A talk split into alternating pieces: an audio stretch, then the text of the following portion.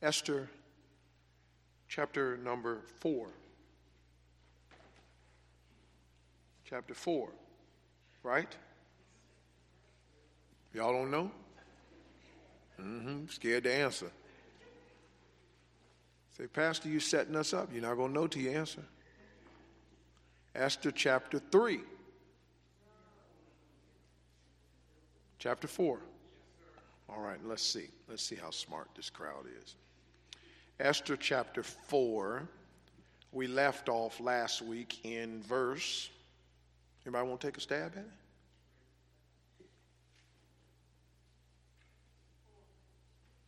Somebody said three, somebody said four. So are you saying we left, we finished three and we're going to start on four or we started on four? Finished three, starting on four. What is the pleasure of the body? All in favor say aye. All who oppose say no. All who don't know say, I don't know. However you want to, you don't know, you're wrong. The eyes are right. We finish verse 3. Let's look at verse 4. So Esther's maids and her chamberlains came and told it her. Then was the queen exceedingly grieved, and she sent to clothe Mordecai and to take away his sackcloth from him. But he received it not. Isn't that interesting? Thank you, Malik. You're listening, and I appreciate that. Let the church say amen. Uh, Father, we pray you add thy blessing to the reading of your word. It is already blessed. Cleanse me of sin, empty me of self, and fill me with your spirit. Help me be a blessing. Use me like only you can. God, it's up to us whether we serve you with all of our heart to love you, to know you, to live each day wanting to be more like you. Help, help these services. It's, it's, all, it's all the big picture. The goal is Jesus. This is why we're here. We, we're trying to be more like Jesus. Every, every, every service, every, every, men's prayer, every, every ladies' fellowship, every, every discipleship class, every Sunday school class, every ministry meeting. It's all to, it's all to be more like Jesus. We, we have to make sure that we're not going through the motions and just doing this and doing that. We, we, we've got to get out of this washing dishes and sweeping floors and mopping all of these things that we miss out on sitting at your feet. Mary have chosen that good part. Next few moments, help us, Lord. Help us not to leave here, Lord having shined and polished and swept and wiped up and this and that and the other, that we miss the main event for the next few moments. Help us to sit at your feet. Cleanse me of sin, empty me of self, and fill me with your spirit. In Jesus' name. Amen. You may be seated. Thank you for standing. We're not going to go back and review these first three chapters. We'll jump right into chapter number four, where we are looking in on what I call Mordecai's engaged perception.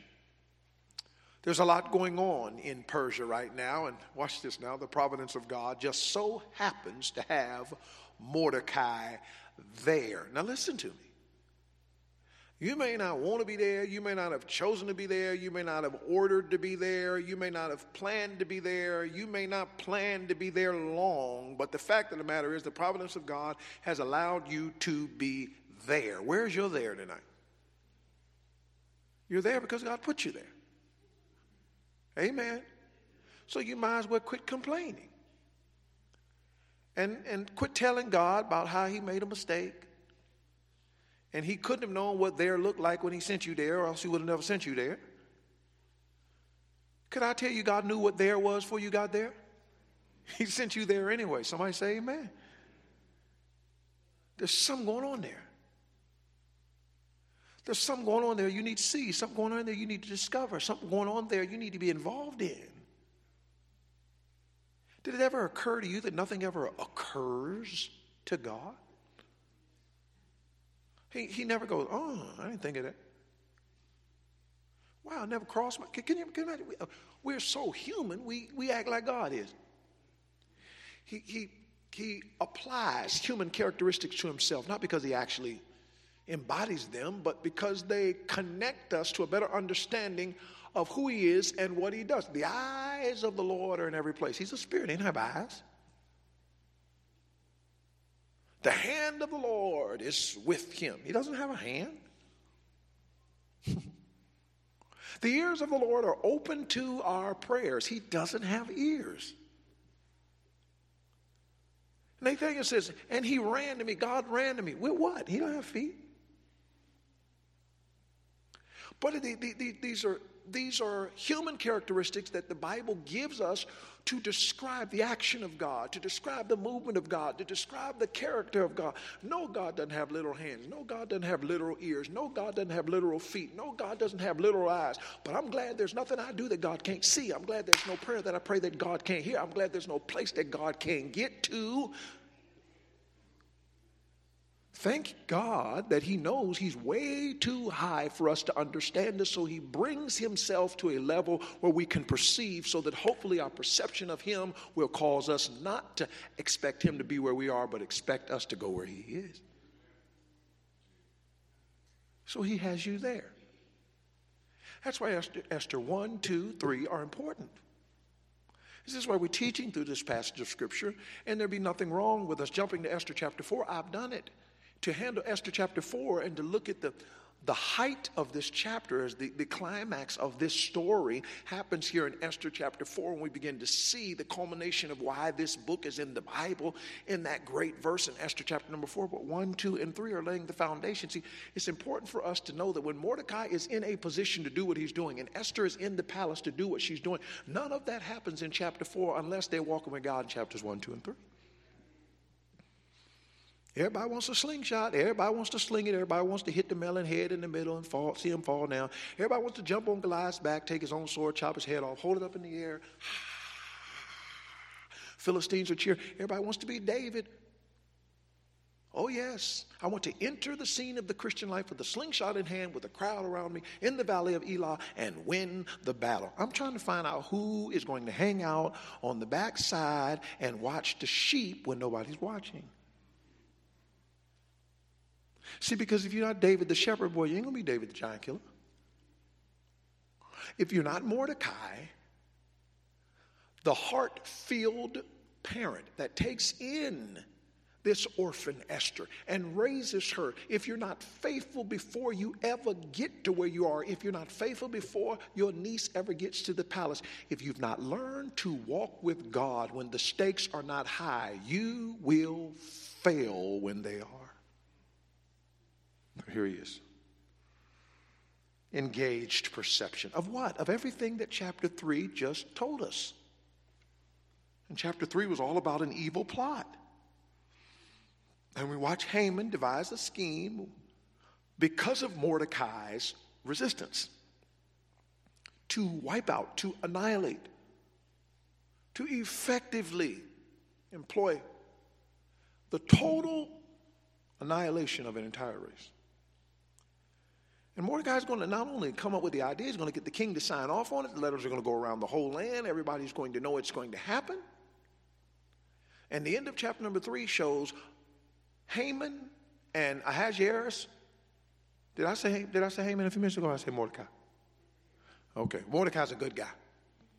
Haman's a bad guy. Haman is the one that devises the scheme. Haman is the one that convinces Ahasuerus to sign off on it. Haman does it because he doesn't like Mordecai. Mordecai won't bow down to him, so Mordecai wants to kill.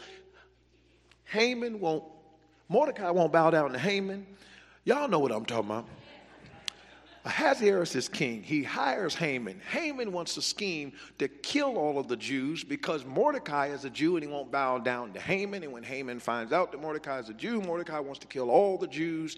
And Haman gets Ahasuerus to sign off on this decree. It goes throughout the whole land, and everybody knows. You get to the end of chapter 3, Haman and Ahasuerus are sitting down, basically toasting to this thing, while the whole society is confused. Did I get it right? All right. Thank you, Malik. In chapter 4, Mordecai finds out. Yeah. That's what we talked about last week. How cool are you about finding out this kind of stuff? What, what comes across your radar that causes you to go, oh? What does it take to grieve your spirit? or are you so used to foolishness that it doesn't even bother you? Acts chapter 17, Paul. Paul. I'm talking about Paul. The one saved on the road to Damascus. I mean, this fireball preacher that got like Bible salvation and was never the same. Not that new stuff.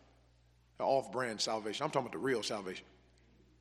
Any man being Christ, he's a new creature. He wrote about it. He didn't hear about that, he, he experienced it. He knew what it was to kill Christians and now be killed for being a Christian. That's Paul. That Paul in Acts 16 ends up in, in Philippi, right? And converts get saved. Lydia gets saved. The damsel in distress gets saved. And then he gets thrown in prison, gets beat with, beaten with many stripes, put in the deep prison. And he's in there crying and screaming and whining. Wrong. He's praying and singing praises to God at midnight. What you doing at midnight? And all of a sudden, earthquake happens. God breaks him loose. The jailer gets saved. And he gets released. They're going to let him out quietly. Paul said, No, you didn't bring me in quietly. Don't let me out quietly. You're going to bring me in loud and sneak me out. Parade me out like you paraded me in. That's what happens 16, 17. He ends up in Thessalonica, gets whooped and beaten, and then he ends up in Athens, right? So he's still hurting. I mean, he's we moving along. We've, we've turned the page in our devotions and we've gone to a new city, but Paul's still beaten. Okay? Be careful. Just because you turn the page in Scripture doesn't mean Paul got healed. When he gets in Athens, he's still wounded from the beating in Philippi, from the, from, from the running out of town in Thessalonica. He ends up in Athens. And it's a city wholly given to idolatry. The, the ancient writer Pausanias said, when you entered Athens, you were more likely to see a false god than you were a human being. That's how bad they were, wicked wicked. The Parthenon, Mars Hill. I mean, just gods everywhere. Holy scriptures, wholly given to idolatry. And Paul ends up in Athens, wounded from Philippi, messed up from Thessalonica, ending up in Athens. This, at any time in Paul's life, was the ideal time for a sabbatical. If anybody deserves a break, it's Paul. He's been on the move from the moment he got saved on the Damascus Trail. If anybody deserves a break in a revered city like Athens, Paul does. Why don't you lay in Athens, find you a hotel, and recover, and then get back to the work of God? He couldn't. He ended up in the middle of Athens and saw all this idolatry, and instead of getting rest, his spirit was grieved in him. See, see, loving God won't let you tolerate nonsense. And this is where Mordecai is. So in chapter number four, he gets a painful detection of what's going on. That's what happens. And his immediate response is prompted dismay, sackcloth, and ashes. Isn't that what happens? Bitter cry, loud and bitter cry. I mean, he made noise everybody could hear.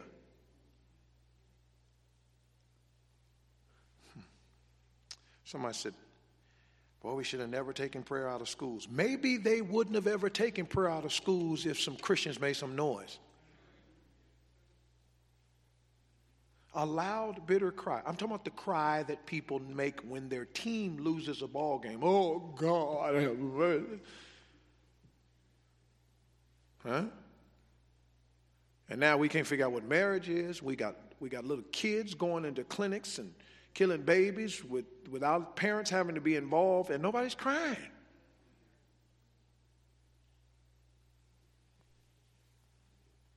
About time we made some noise. Sackcloth and ashes. It's a symbol of mourning, repentance. Sackcloth. They would sit in ashes, oftentimes put ashes on top of their head. Sackcloth was a coarse material made up of black goat's hair very uncomfortable to wear. You didn't wear it for a fashion statement. The ashes were a symbol of desolation and ruin. When someone put on sackcloth and ashes, they were, they were showing heartfelt sorrow for the loss of someone. You see David mourning the death of Abner, the commander of Saul's, the commander of Saul's army. Jacob had this when he wore sackcloth, when he thought his son Joseph had been killed. In this instance, Mordecai is tearing his clothes, putting on sackcloth and ashes, walking out into the city, wailing loudly and bitterly. This is his reaction to the king's declaration that wicked Haman had authority to destroy all the Jews. He's willing to get uncomfortable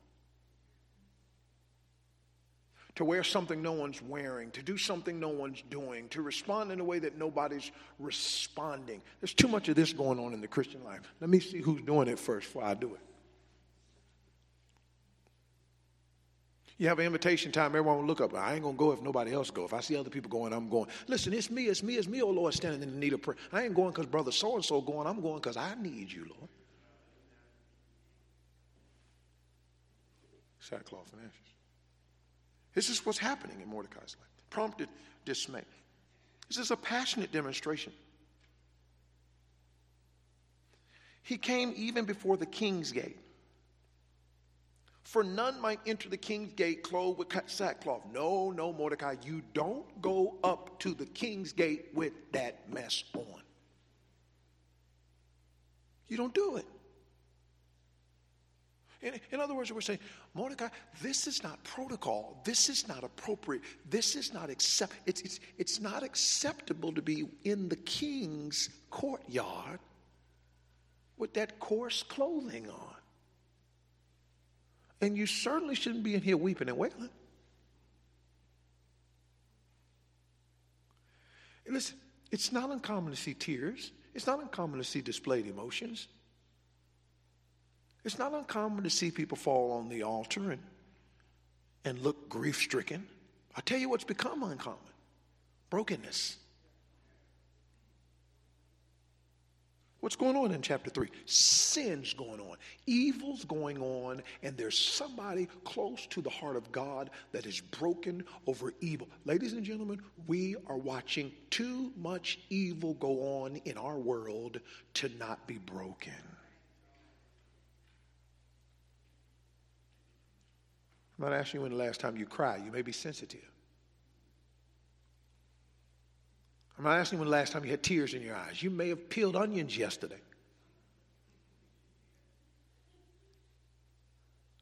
I'm going to ask you when the last time you were broken. Broken over what, Pastor?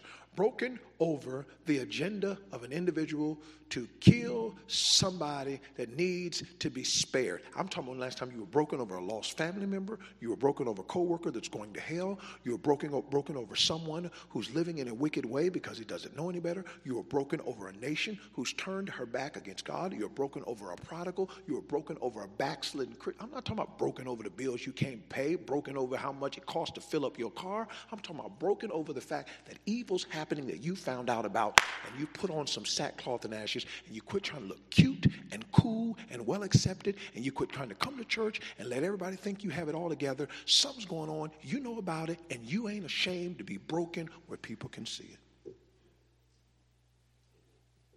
Public display.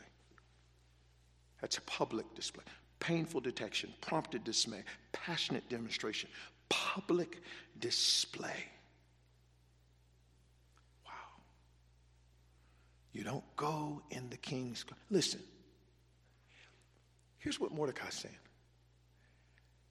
If something's happening that breaks my heart, and where I go is where I go, I'm not going to change into regular clothes to do my job if where I go happens to be when I'm broken.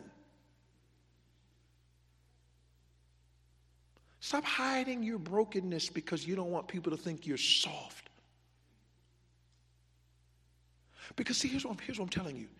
You don't move until you're broken. See, a burden changes our behavior. Sympathy we can get over. Sadness we can get over. Getting caught we can get over. Brokenness demands a response. Now, notice the prevalent distress that starts to happen. Look at verse 3. This is where we were, right?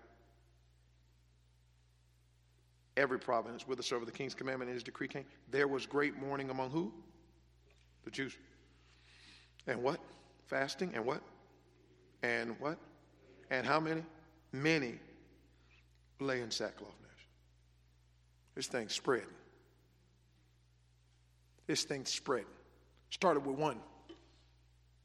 And now every everywhere in the province that there are Jews, that there's Jews. Listen to me. The Jews are weeping and wailing and they're broken. Listen to me now. It, it, it ought to be that our brokenness is contagious.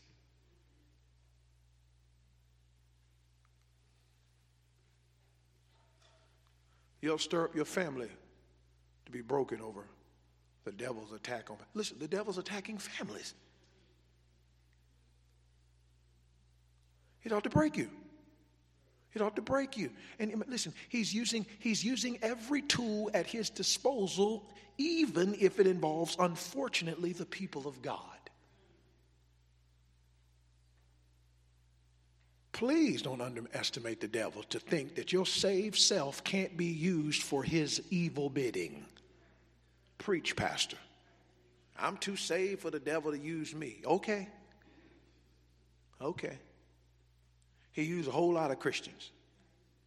And he have you doing his bidding, hurting the people of God, a liability to the kingdom of God, and just as saved as you ever was. You can't lose your salvation. But you can make most of us think you did. We'll be looking at the scripture and say, Did it really say you can't lose your salvation? Looking at you. Don't make somebody recheck the Bible over eternal security. Peter said, Make your calling and election sure. What are you saying, Peter? Make sure you know you're saved, number one, but make sure you're saved and living in a such a way that you don't make people think you're not saved. Make your calling and election sure. Don't live in a way that is spiritually diametrically opposed to the doctrine of salvation. That's what he's saying. You better find a way to get your Christianity to match the Bible instead of trying to get your Bible to match culture. That's what he's saying. Make your calling and election sure. And so there's a prevalent distress going on among the Jews.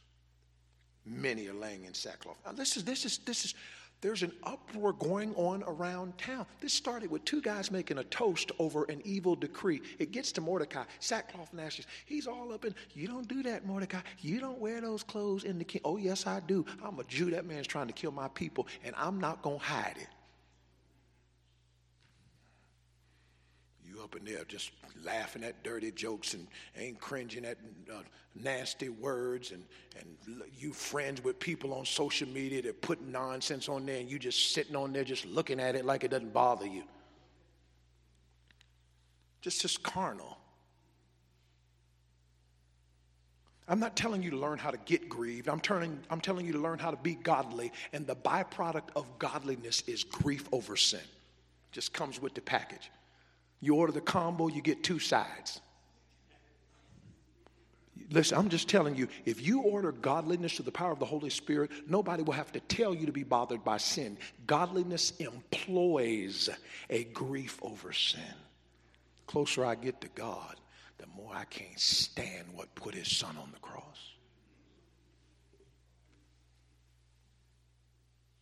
You and wife in here tonight trying to get her husband to, to get to feel bad about his sin, and her husband in here trying to, hey, I don't know why that doesn't bother you. And parents just screaming to the top of their lungs, how can you do that and it doesn't bother you? How can you, I can't believe you look at that and that doesn't grieve your spirit. We're handling it the, whole, the wrong way. We don't need to do a bunch of sin courses. We need to do some scripture course. Let's get people to fall in love with Jesus. You will fight for people you love, and you'll act like you're not bothered when people that you don't love are attacked. You'll find out who your friends are when, when, when they, they step up when you're attacked. You'll find out who wasn't when they're go. Somebody said to me today, boy, it's just amazing how, how, how silent some people have been at my very most challenging hour. I said, well, now you know. Praise God from whom all blessings flow for revealing the phonies.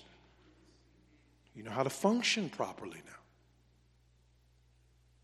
Here's all these people. We, we have a problem with this. So this now gives a prominent delivery. I'm almost done to, to Esther. Esther's maids and her chamberlains came and told it her. So, see, see what I'm saying? It's amazing that when Mordecai was in sackcloth and ashes, it didn't say anything about the maids and chamberlains telling her. But once all of those Jews started mourning, now all of a sudden this news is traveling to the palace. We, listen, you want to shake up America? Let's get a bunch of people standing for something, crying over something. So this provoke this this prominent delivery, it comes to Esther, and now this news to Esther causes a provoked disturbance. She's listen, she's living with the man and doesn't even know the law he's made about her and her own people. How is it that Mordecai and the Jews found out about a decree that her husband made before she did? She's just in, she's some, listen, sometimes you're so close to stuff you can't even see it. Your stand affects somebody else's awareness. This provoked a service. She hears about it, and, and when she hears about it, she's exceedingly grieved because this is a, she's a Jew too. Now, now, now, now, more uh, Ahasuerus doesn't know she, she's a Jew. Haman doesn't either. She does. Listen, nobody on your job may know you're a Christian, but you do. You, you can hide it from them, but you can't hide it from that Holy Spirit wrestling inside of you. Oh, no, no, no. Yeah, yeah, go ahead. No, I'm fine with that. Ha, ha, ha, ha, ha, ha. You know good and well he just churning your stomach. So, what's Esther going to do about it? Esther, here's where we close tonight she sent raiment to clothe Mordecai and to take away his sackcloth from him. Send this down here to him and tell him he got to get up out of that courthouse looking like that. Hey, uncle, uncle, uncle, you can't be down there with them clothes on hollering like that. We're in Persia. They will hang you. That ain't a joke. Watch it now. Girls, send him this change of clothes. Tell him put on these this different color clothes. Go back to his job like he's supposed to be doing and get out of there looking like that. That's what we do as Jews. But we're not back where we're from. We're in Persia. And listen to me, church, before you go home tonight. Some of y'all done let compromisers convince you to act like Americans when you should be acting like Christians.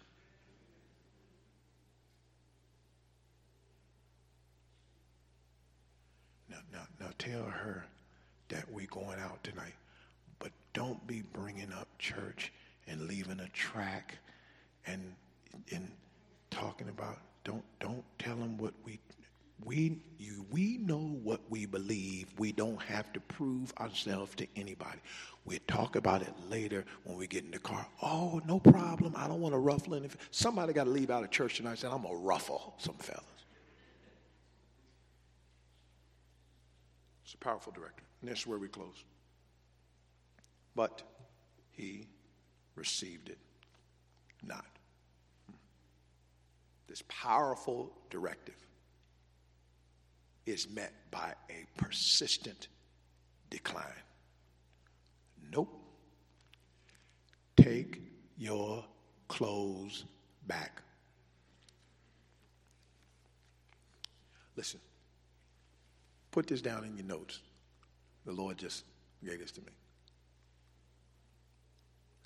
Anything that you do for God on purpose you should never let anybody talk you out of. Okay? Nothing you do for God on purpose should you let anybody talk you out of. Now, listen, if you walk out the house and you put on something and you walk in and somebody says, Oh, did you know that you put on purple and it was supposed to be blue? Oh my goodness, I didn't even know. That. Oh, let me run back home. That's an accident, see? Sackcloth and ashes was never put on on accident. It was put on on purpose. Anything you did for God on purpose, you should never let anybody talk you out. If you made up your mind at the house of God, I am not going to do that anymore, and you leave up out of here saying, I ain't going to do that anymore, and somebody says to you tomorrow, you know good and well, it ain't really ain't that big deal to do it. I mean, everybody's doing You know what? Now that I think, I, I, I don't even start to, this was on purpose. Let's make some declines the rest of this week when the Spirit of God is grieving our spirit to react in remorse and sorrow over sin. And even a well intentioned believer, because this is Esther telling him, not some wicked person. Esther saying, send him these clothes and, and tell him, don't wear sackcloth in, in the king's courthouse.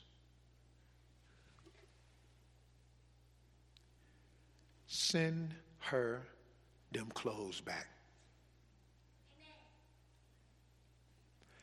I put them on for a reason.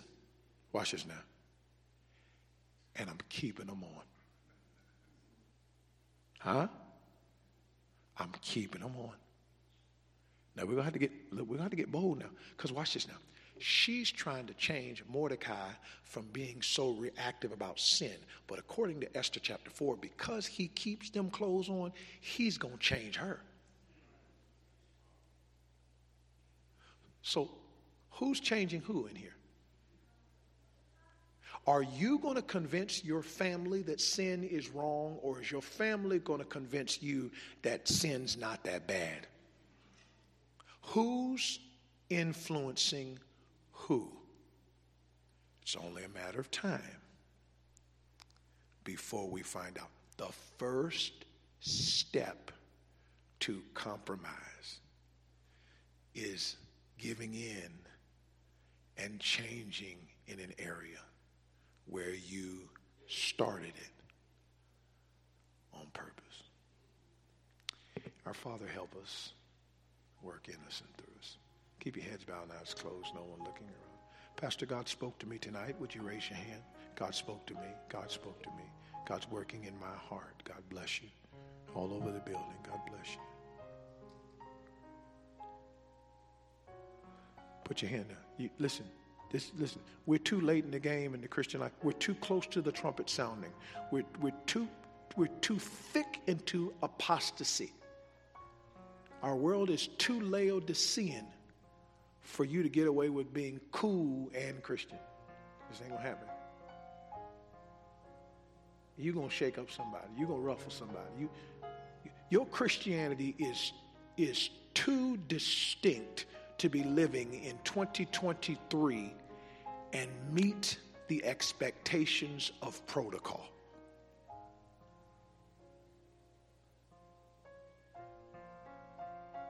Your Christianity is going to blatantly, blatantly go on a collision with culture. And some some well-intentioned Christian gonna tell you, you can't do that in here. You can't say that. You can't act like that. We go to. Uh, I'm just telling you right now. You bring that stuff we do up in church, up in here. You lie to get. You better send them them clothes back. Stand. Stand. Thank you, Lord. Keep working in us. We love you and we bless you in Jesus' name.